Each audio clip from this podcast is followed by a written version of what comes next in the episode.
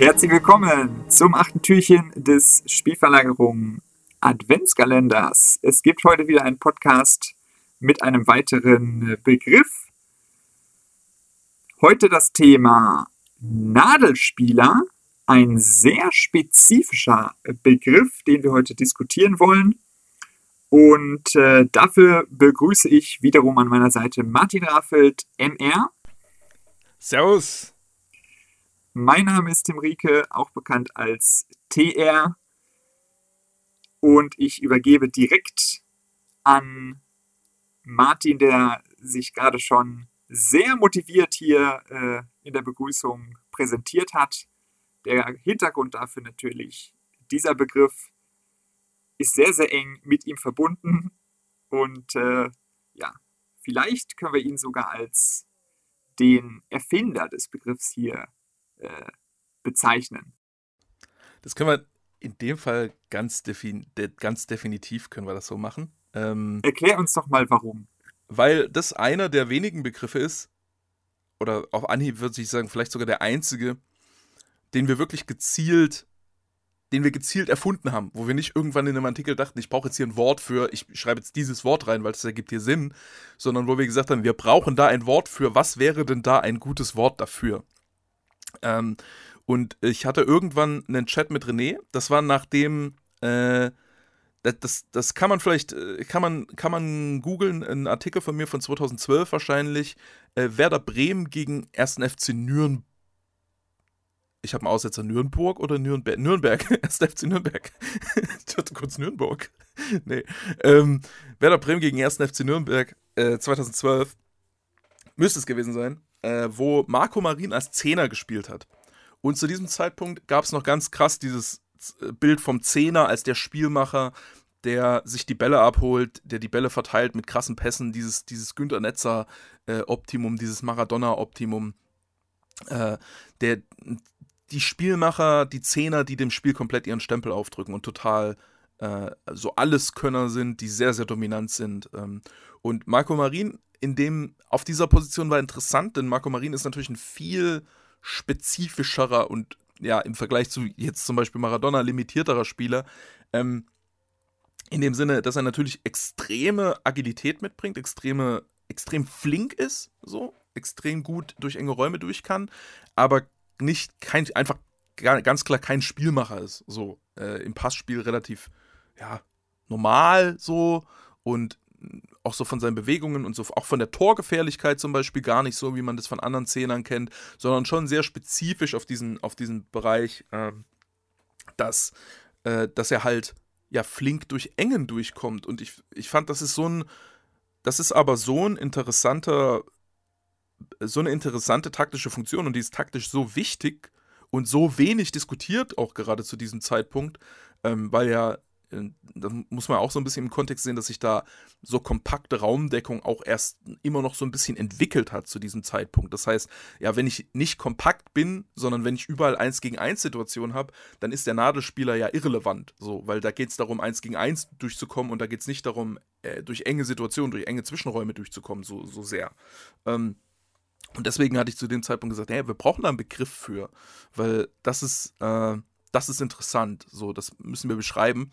Und äh, hatte im, im Chat mit René damals die Idee geäußert, Nadelspieler, der durch die Engen durch, der den Ball durch die Engen durchfädelt, wie eine Nadel.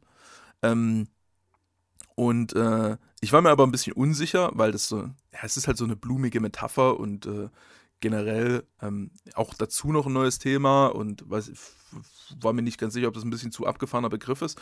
Und René hat dann aber einfach angefangen, den Begriff äh, zu verwenden. Ähm, fand der Begriff gut.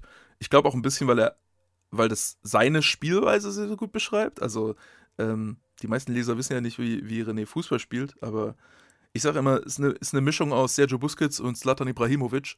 Ähm, wirklich äh, spektakulär, also wirklich, also gerade in so engen Situationen, in so 1 gegen 3, 1 gegen 4 auf engem Raum, wirklich absolut off the charts gut. So, also der macht da wirklich unmögliche Dinge einfach in solchen Szenen. Äh, deswegen hat, er, hat ihn das, glaube ich, auch so ein bisschen, ähm, mochte er den Begriff direkt und hat dann direkt angefangen, das zu verwenden. Ähm, und Äh, ja, schöne Anekdote. Zwei Jahre später, WM 2014, ähm, schaue ich so die, die Übertragung mit Katrin Müller-Hohenstein und Oliver Kahn. Und Oliver Kahn erklärt, Katrin Müller-Hohenstein, war es, glaube ich.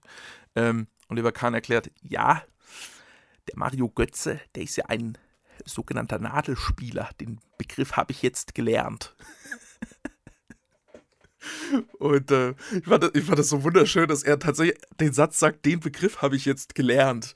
Nachdem das ein Begriff ist, den ich zwei Jahre später im Chat mit René einfach so erfunden habe. So. Äh, weil es ist ja nochmal spezieller, als wenn, wenn man einfach normalerweise fangen wir dann an, irgendwie die Begriffe einfach so zu verwenden und die etablieren sich dann so mehr oder weniger und man verwendet die dann häufiger. Aber das war halt wirklich so ein Fall, wo wir wirklich, nee, wir brauchen dafür einen Begriff, was ist da für ein guter Begriff, so am, am, am, am äh, Reißbrett sozusagen den Begriff erfunden. Ähm, das war dann nochmal so lustig, dass, dass, dass Kahn dann äh, diesen Satz sagt zu diesem Begriff. Kanntest du die Story oder nicht jetzt? Ähm, vom Grundsatz ja, aber nicht in den, nicht das Oliver Kahn-Ding. Achso. Also dieses, dieses Marien-Bremen-Ding. Ja, also dann kennst du. Die Sto also die Story mit Kahn, die, die, ja, ja, dass du das weißt, weiß ich. Das aber die klar. Kahn-Story kanntest du noch nicht. Mit Kahn? Nö. Das ja Oder weiß ich nicht, das ist ja acht Jahre her. Vielleicht hast du es auch damals erwähnt und ich habe es wieder vergessen. Hm. Vermutlich wird das so sein. Wäre Skandal, wenn du so eine, so eine spektakuläre Story vergessen hättest. Ja, Uh, ich vergesse häufiger spektakuläre Stories, kann das sein? Rieke, Rieke, das Spektakularitätssieb. Ja, ja, weiß ich nicht. Wenn man jetzt äh, die alten Chats mal durchguckt, findet sich bestimmt irgendwo. Kann sein. Aber dass wir mal Thomas Tuchel getroffen haben, das weißt du noch. Ja, kann ich mich gerade, irgendwo, irgendwo habe ich den Namen schon mal gehört, ja. Okay. Ich habe ich hab sogar noch eine, ich habe noch eine zweite lustige Anekdote. Die ist nicht so, die ist nicht so prominent, ähm, aber das war, es ist einer meiner einprägsamen Spielverlagerungen-Momente gewesen. Äh, deswegen ist, ist vielleicht für, weiß nicht, ob es für Zuhörer so interessant ist, aber für mich war es damals lustig. Ich war damals auf einer, auf einer Feier von einem Schulfreund ähm, und hatte mich dort mit jemandem, mit jemandem über Fußball unterhalten, so ein bisschen. Und ich hatte schon so ein bisschen es klang schon so ein bisschen an, dass der auf jeden Fall sich auch für so für taktische Sachen und so ein bisschen interessiert und so. Und ich dachte schon, könnte, könnte vielleicht auch schon mal Spielverlagerung angeklickt haben, so.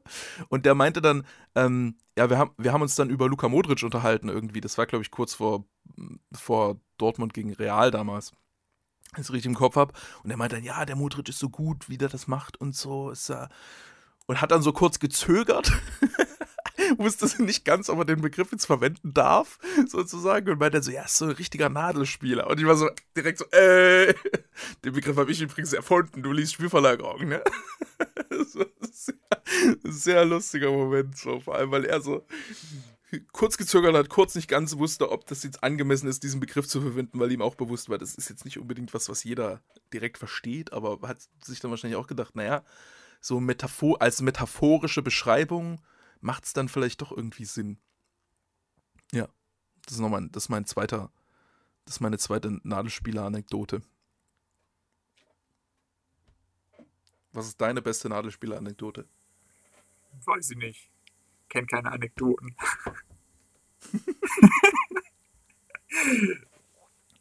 ähm, was wollte ich jetzt nochmal sagen? Ah. Ja, genau. Gehen wir doch mal, gehen wir doch mal ähm, weiter auf den Begriff ein.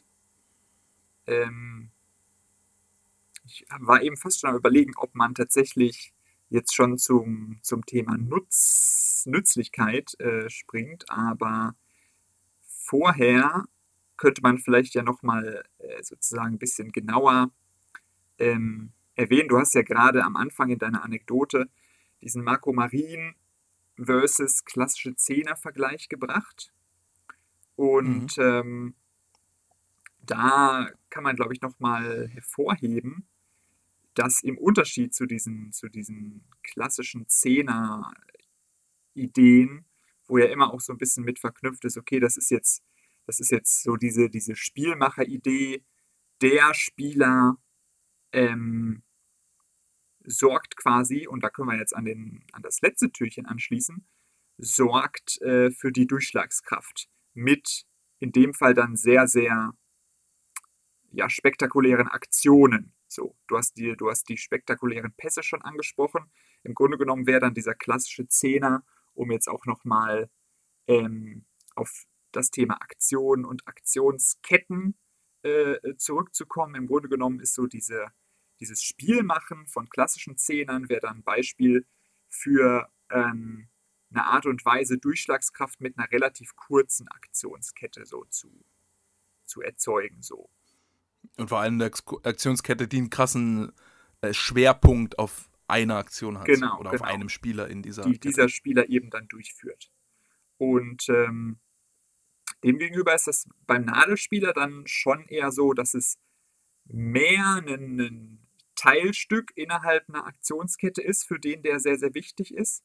Sicherlich auch ein sehr fragiles äh, Teilstück, weil halt, wenn du halt nicht gut Nadelspiel hast, das entsprechende Verb dazu, dann ähm, kann es halt sein, oder dann ist halt die Wahrscheinlichkeit relativ hoch, dass tatsächlich an der Stelle die Aktionskette unterbrochen wird. So, weil das die Nadelspieleraktion eben den Ball durch die, durch die Enge zu fädeln, was eben meistens auf einem kleinen Raum passiert, nee, nicht meistens, was auf einem kleinen Raum passiert, was eben in einer, in einer Unterzahl typischerweise passiert, wenn du dann nicht die entsprechenden Fähigkeiten hast, um diese Situation äh, zu lösen, dann wirst du halt da den Ball verlieren. Und die meisten Spieler werden da den Ball verlieren und die Aktionskette unterbricht. Das heißt, es muss halt ein Nadelspieler sein, der diese Aktion durchführt und dann auch durchführen kann.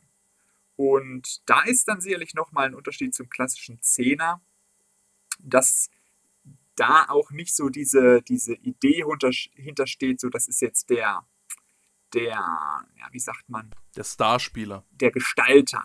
Der Gestalter so. Der mit so, einer, mit so einem Geniestreich, genau, Geniestreich war jetzt ein Wort, was ich gesucht habe.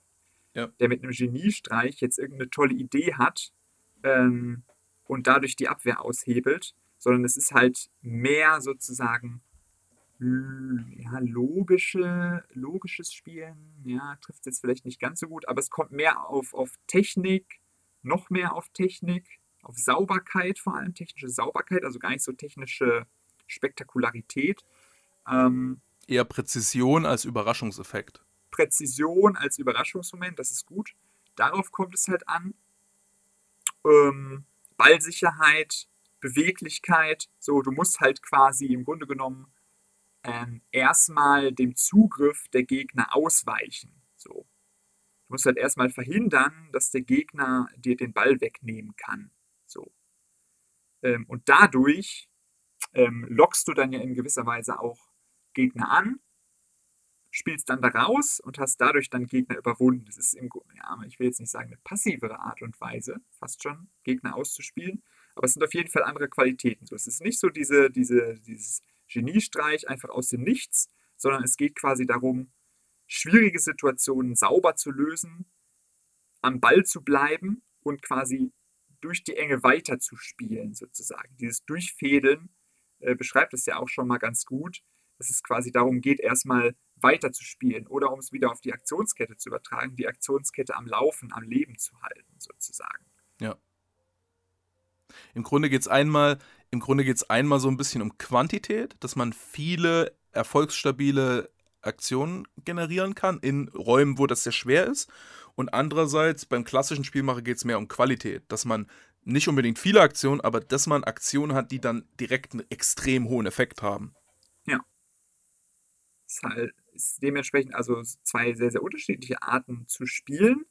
Nichtsdestotrotz ähm, ist es natürlich noch besser, wenn der Nadelspieler sozusagen diese andere Spielweise, so dieses klassische Zehnerspiel, wenn der das zusätzlich auch noch beherrscht, quasi. So, weil dann ja. hast du halt, wenn du da noch einen Kreativspieler hast, dann kann der halt diese Überraschungsmomente gegebenenfalls auch noch generieren. So, das ist natürlich der, der Extremfall. Da muss man dann von Marco Marin äh, eher weggehen und äh, muss dann, muss dann auf andere Spieler, muss dann auf andere Spieler kommen. Also Messi, Iniesta.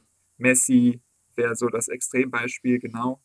Ähm, ja, ich glaube, man, man kann ja, wobei das auch eine, das ist ein bisschen eine unnötige ähm, äh, zwei, Zweigeteiltheit, die man da, die man da nutzt, wenn man, wenn man sagt, du hast einerseits Nadelspielerfähigkeiten, andererseits sonstiges, weil es ist bei jedem eher so ein, vielseitiges Gespann aus mehreren Fähigkeiten so.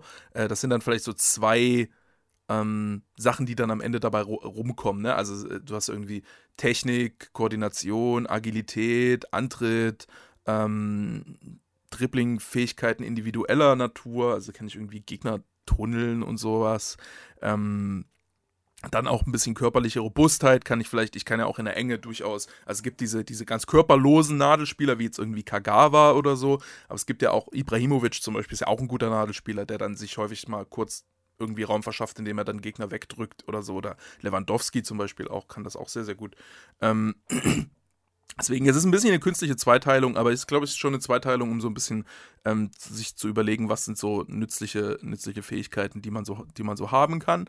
Ähm, und vor allem, um sich auch bewusst zu machen, was so der strategische Wert von so einem Nadelspieler ist, auch wenn er vielleicht nicht so auffällig ist. Ähm, wer, also, äh, und vielleicht auch so ein bisschen, was ein Problem sein kann von Spielmachern, die halt punktuell sehr, sehr durchschlagskräftig sind, die aber ähm, eigentlich keine guten Nadelspieler sind, die haben dann eigentlich immer Probleme, sich selber ein bisschen einzubinden und quantitativ ausreichend viel Effekt zu verursachen. Äh, so, weiß ich nicht. Wer, wer, wer werden gute Beispiele für.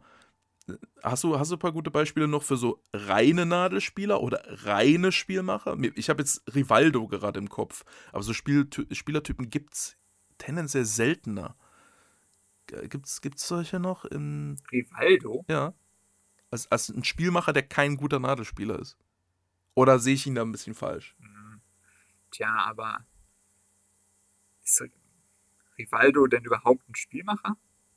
Also da würde ich ja fast schon sagen, Nach weder das eine noch das andere. Klassischen Sinne würde ich sagen, also er, der kreiert halt auch diese punktuelle Durchschlagskraft, ne? aber es ist mehr so wie ein mehr, so ein, mehr Stürmermäßig. Ja, genau, ja, Halbstürmer, Durchschlagskrafterzeuger. Ähm, ja. Lass mich mal überlegen. Äh, also klassische Spielmacher meinst du jetzt? Oder, ja, ja, ja. Oder klassische Ja, oder halt klass klassisch in der beides. Also so totale, äh, also krasse Nadelspieler, die keine Spielmacher sind, äh, wie jetzt, ähm, ja, Kagawa würde ich ein Stück weiter reinnehmen, halt Marco Marin hatten wir schon mhm. als, als Prachtbeispiel. Ähm, Musiala geht ein bisschen in die Richtung, aber wird auch immer mehr zum Spielmacher so ein bisschen, ne? Aber kommt schon sehr, sehr stark über sein Nadelspiel auch rein. Ähm, und Spielmacher, die keine Nadelspieler sind. Äh, ba, ba, ba. Du kennst doch die ganzen Brasilianer. Aber die sind alle auch ganz gute Nadelspieler tendenziell, ja, glaube ich. Ne? Ich glaube, Brasilien ist dann nicht so der Ort, wo man als erstes äh, überlegt. La ah, Lampert ein Stück weit. Ja, ja, der, der Lamp Lampard war kein so guter Nadelspieler, so, aber hat halt diese krassen Distanzschüsse, die krassen Pässe, auch ein gutes Bewegungsspiel, also fordert dann im richtigen Moment den Ball so. Ähm, ich glaube, Lampard ist ein okayes Beispiel. Äh. Ah, Fabregas. Fabregas war kein guter Nadelspieler, aber ein hervorragender Spielmacher. Wie sind wir jetzt dahin gekommen? ich weiß nicht, ob ich das komplett rausschneiden muss. ähm, Sehr gute Frage, ja. Äh, ja, wir haben so ein bisschen, du hast so ein bisschen diese Unterscheidung relativiert. Ja. Mm. Um sie dann nochmal zu manifestieren. Mhm. Auch schlau. Ja. Das ist halt, weil jede Strategie Vor- und Nachteile hat. Naja. habe ich das heute gesagt oder habe ich das gestern gesagt? Ich habe es schon mal gesagt. Ja, ich glaube, das war in dem äh, Durchschlagskraft-Türchen. Ähm, müsste man denn, wir, wir haben, ähm, ich finde ja, das ist ja sprachlich und auch von der Funktion der Sprache sehr interessant, dieses sehr spezifische Begriff.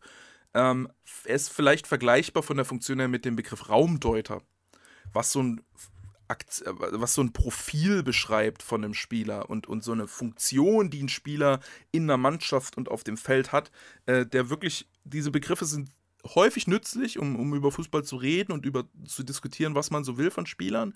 Ähm, glaubst du, die sind unterm Strich, ist es besser, so Begriffe zu nutzen oder hindert es auch ein bisschen vielleicht Leute daran, Spieler ein bisschen kompletter zu beurteilen und kompletter zu bewerten, weil normalerweise müsste man, man müsste ohne den Begriff Nadelspieler in der Lage sein, Marco Marin richtig einzuschätzen und ohne den Begriff Raumdeuter müsste man in der Lage sein, Thomas Müller richtig einzuschätzen und es gibt ja dann nicht, es gibt ja keinen zweiten Thomas Müller, es gibt keinen zweiten äh, Musiala, es gibt keinen zweiten Messi, so, du, sondern du hast ja dann immer nur so ein bisschen vergleichbare Profile, aber nicht das gleiche Profil. Und um einen Spieler perfekt zu beschreiben, müsstest du so ein Stück weit für jeden Spieler einen eigenen Begriff äh, erfinden.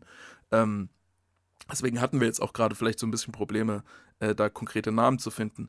Ähm, würdest du sagen, das ist äh, dann eher gut oder bräuchten wir vielleicht sogar mehr von solchen Rollenbeschreibungen? Wir haben ja auch noch ein bisschen andere Sachen wie, also so Strafraumstürmer, ähm, Wandspieler, äh, halt Spielmacher auf der 8 oder sowas. Ähm, da gibt es ja so, so, ein paar Begrifflichkeiten, ähm, Ankersechser oder so. Mm, ja, die, die anderen, jetzt jenseits von Nadelspieler und Raumdeuter, sind natürlich schon etwas offener noch ne, und nicht ganz so spezifisch. Vor allem deutlich, deutlich positioneller und nicht so stark äh, funktional. Ja, genau. Also interessanterweise können ja Nadelspieler und Raumdeuter können oder haben tendenziell sogar die gleiche Position, aber völlig unterschiedliche Funktionen. Ja, ja, ja. Wobei ähm, ja gut, Wandspieler ist auch eigentlich fast immer Mittelstürmer, ne? Mhm. Aber könnte man theoretisch ja auch für, könnte man stimmt, positionell etwas unabhängiger ähm, beschreiben. Gut, Anker Sechser nicht.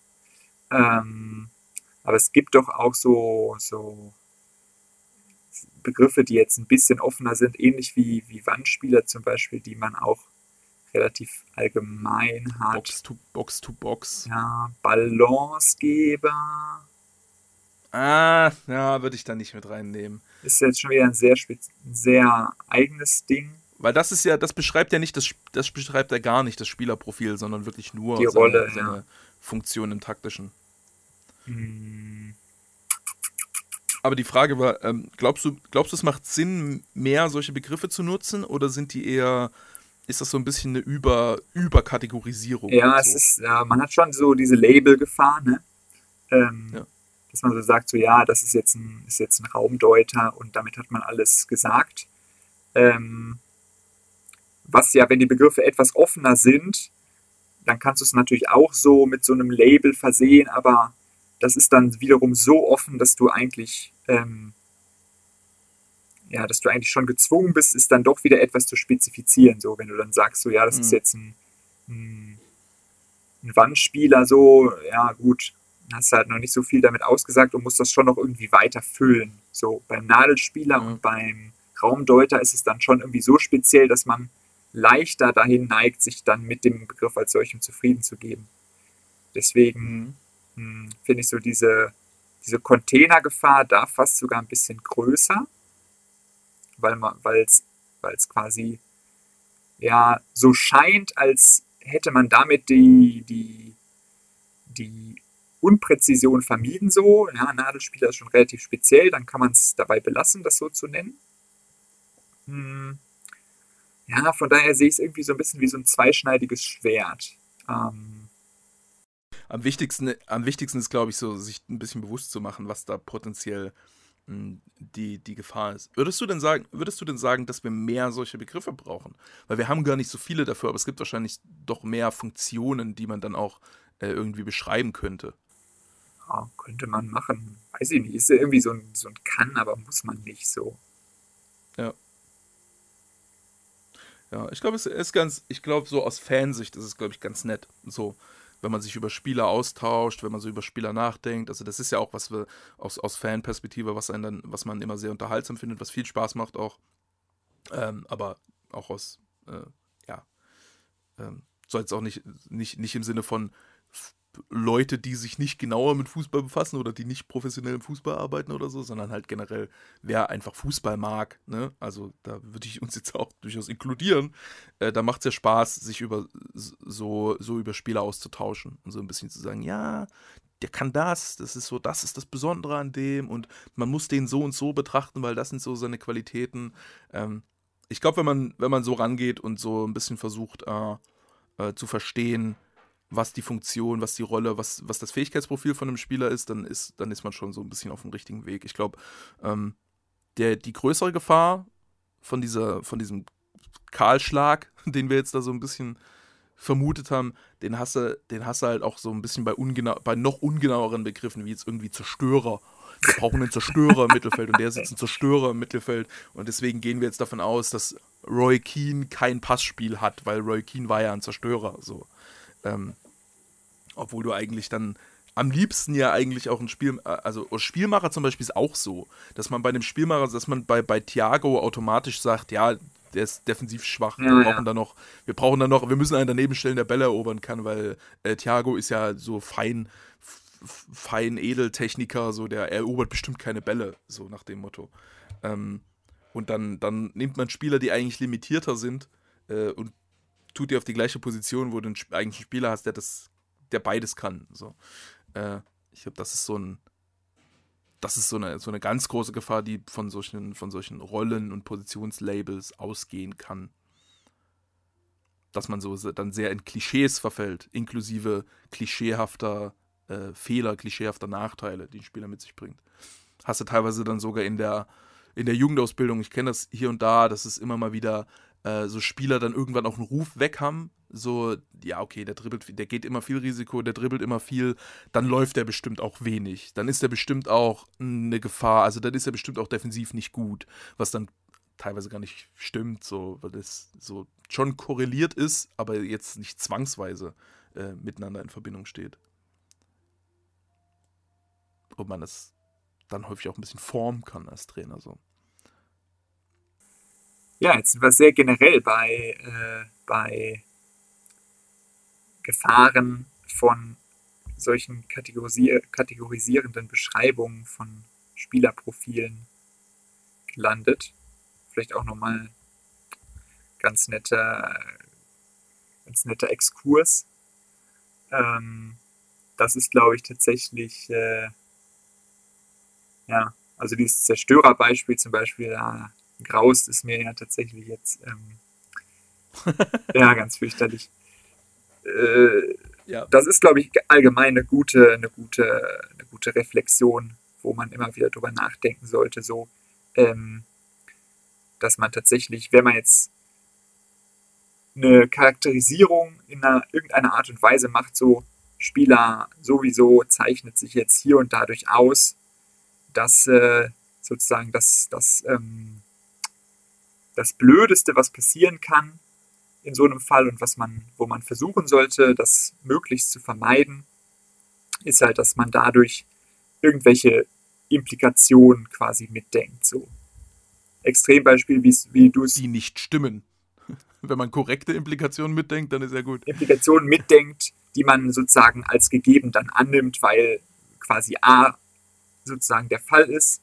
Und man denkt dann, ja, wenn A jetzt gilt, dann gilt B auch. So dass man das eben nicht als gegeben hinnehmen darf. Und das ist so, glaube ich, eine, eine, eine der größten Gefahren, die man sich immer wieder bewusst machen muss, ähm, die ja auch nicht nur bei Spielerbeschreibungen und Fähigkeitenprofilen eintreten kann, sondern ja auch bei, bei mannschaftlichen Sachen. Ähm, das ist wirklich, ja, eine der, so wichtigsten, gesehen, eine der wichtigsten Sachen, die man sozusagen verhindern muss. So, der ist jetzt, der ist jetzt robust oder der ist athletisch gut, dann heißt das halt nicht, dass er spielerisch nicht gut ist. Oder das ist ein Zerstörer, wie du gesagt hast, der kann keine Pässe spielen, so, das, das äh, Oder der kann Pässe spielen, der kann keine Bälle erobern. Ja, das ist halt ganz gefährlich. In dem Sinne ist es vielleicht auch ähm, äh, der viel wichtigere Punkt vom Nadelspieler gewesen, gar nicht so sehr Spieler charakter zu charakterisieren, darüber haben wir jetzt viel geredet, aber was ja eigentlich der Grund war, warum wir spezifisch dieses Fass aufgemacht haben, war ja auch, um diese strategische Bedeutung von solchen Aktionen herauszuheben. Also, ja. dass, dass, man sagt, man braucht Nadelspieler, weil man muss in der Lage sein, enge Räume auch für sich zu nutzen und in enge Räume reinzukommen und dann da auch wieder rauszukommen und nicht nur den Ball zu verlieren. Ähm, denn das macht es deutlich schwerer, äh, dich zu verteidigen, weil du kannst nicht mehr einfach, wenn der Gegner halt keinen Nadelspieler hat, so, dann kannst du einfach kompakt bleiben und der Gegner hat sehr wenig Chancen, außer halt irgendwie hohe Bälle, lange Bälle, zweite Bälle, Flankenangriffe so. Ähm, aber wenn du einen Gegner wirklich ausspielen willst, der kompakt ist, dann brauchst du diese Fähigkeit von Spielern, diese, diese Nadelspielerfähigkeiten, Ja. dass, dass sie dann auch durch enge Räume durchkommen. Bei allen Spielern, die irgendwie in zentralen Räumen agieren oder in zentrale Räume hinein agieren. Äh, und ich glaube, das war eigentlich der wichtigere Punkt bei diesem Begriff. So. Ja, es beschreibt im Grunde genommen dann letztlich eher, ja, du hast gesagt, eine Aktion oder auch quasi ein taktisches Mittel sozusagen. Mhm. Und wenn wir jetzt zu dem Marco Marin-Beispiel von ganz am Anfang zurückkehren, dann kann man natürlich Marco Marin in dem Fall als Nadelspieler beschreiben, der eben diese Aktion ausfü äh, ausführt und diese Rolle ausfüllt. Aber Marco Marin ist dann eben in der konkreten Einbindung ein Nadelspieler so. Wenn ich Marco Marin jetzt, äh, keine Ahnung, links auf den Flügel äh, packe und äh, versuche, den immer in 1 gegen 1 äh, Situationen nach Verlagerung zu bringen und hoffe, dass der ein 1 gegen 1 Dribbling gewinnt, dann äh, hat es halt mit Nadelspiel nicht so viel zu tun. So. Ich kann also Marco Marin auch so einsetzen, dass der keine Nadelspieleraktion macht oder machen muss. Und äh, das zeigt eben dann ganz gut, dass es bei diesem Nadelspielerbegriff dann nicht um Marco Marin ging, sondern darum ging, dass ähm, Marco Marin gegen, was war das, Nürnberg, ähm, Ja. quasi die Aufgabe hatte, diese Art von Aktionen, die wir mit, oder am Anfang dann du, mit dem Begriff Nadelspieler äh, beschrieben hast, dass Marco Marin diese Aktionen in dem konkreten Spiel gegen einen kompakten ersten FC Nürnberg ausführen sollte oder ausgeführt hat. Genau. Hätte, hätte aber auch ein anderer Spieler äh, machen können. Ja, wenn sie einen gehabt hätten, der das Genau, kann. wenn sie einen gehabt hätten, der es Also, kann. Es hängt, hängt natürlich immer noch dann an Fähigkeiten zusammen. Fähigkeiten und Funktionen, Aufgaben, Aktionen sind dann noch so natürlich immer stark verbunden. Ja, das ist die Voraussetzung, ja. Genau. Haben wir es, oder? Ja. Haben uns durch, durch die Enge durchgefädelt. Einigermaßen, ja. Weißt du, was noch lustig ist? Die, sprachlich, die sprachliche Ebene, dass, ähm, dass ein Plattenspieler ja auch die Musik mit einer Nadel abspielt und deshalb ein Plattenspieler auch in einer Weise ein Nadelspieler ist. Und dementsprechend man dem Nadelspieler im Fußball vielleicht auch als Rhythmusgeber eine gewisse Funktion zuteilen könnte Ui. auf einer, auf einer bildlichen, sprachlichen Ebene. Aber das nur als kleine, als kleine literarische äh, Randnotiz. Ja. Müsste man das jetzt, sollte man das jetzt inhaltlich noch erklären mit dem Rhythmusgeber? Weil im Grunde genommen, Nein, nein, weil es auch Quatsch ist. ja, höchstens insofern, dass du ja, wenn du jetzt das ein bisschen abänderst Richtung Tempo, Beschleunigung so, dann kannst du ja tatsächlich über Nadelspieleraktionen ähm, Tempowechsel, äh, wie sagt man, forcieren Ja, quasi. stimmt. So in der, Da war Maradona auch krass. in ey. der Art und Weise hat es ja schon, schon irgendwas mit Rhythmus tatsächlich zu tun. Ja. Ähm, Das hat, ich ich habe jetzt, ich habe die Tage noch mal äh, ein Maradona-Video gesehen von, ich hatte es auf Twitter auch geteilt. Äh, Highlights von ihm gegen, gegen wen war das? Ich glaube bei der WM 86 war das gegen irgendjemanden. Und das ist so krass, wie, ähm, wie präzise, also was für ein gutes Spielgefühl er hat, wie genau der weiß, wie schnell der wann welche Aktionen machen muss, so wa- was für Sachen er beim Gegner bespielen muss und bestrafen kann und äh, so vielfältig und so genau in, sein, in seinen Entscheidungen gewesen. Es ist unglaublich. Also wirklich in der Hinsicht, in dieser so komplexes Entscheidungen treffen, so Intuition, Gefühl für Situationen, da gibt es, glaube ich, wirklich eigentlich keinen, der da auf diesem Niveau an, an Maradona äh, rankommt. So, da sind Pelé und Messi dann auch, haben andere Qualitäten, wo sie dann besser sind als Maradona. Äh, aber in dem Aspekt, boah, krass. Der war ein, der war ein Plattenspieler. jawohl. Das war mein Abschlussplädoyer. Ja. Plattenspieler.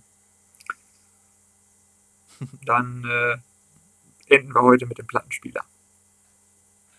Ähm, ach, ich muss ja abmoderieren, ne? Ups, Ja, ja, ja. Des- ja, ja genau. deswegen, ja, Zeit.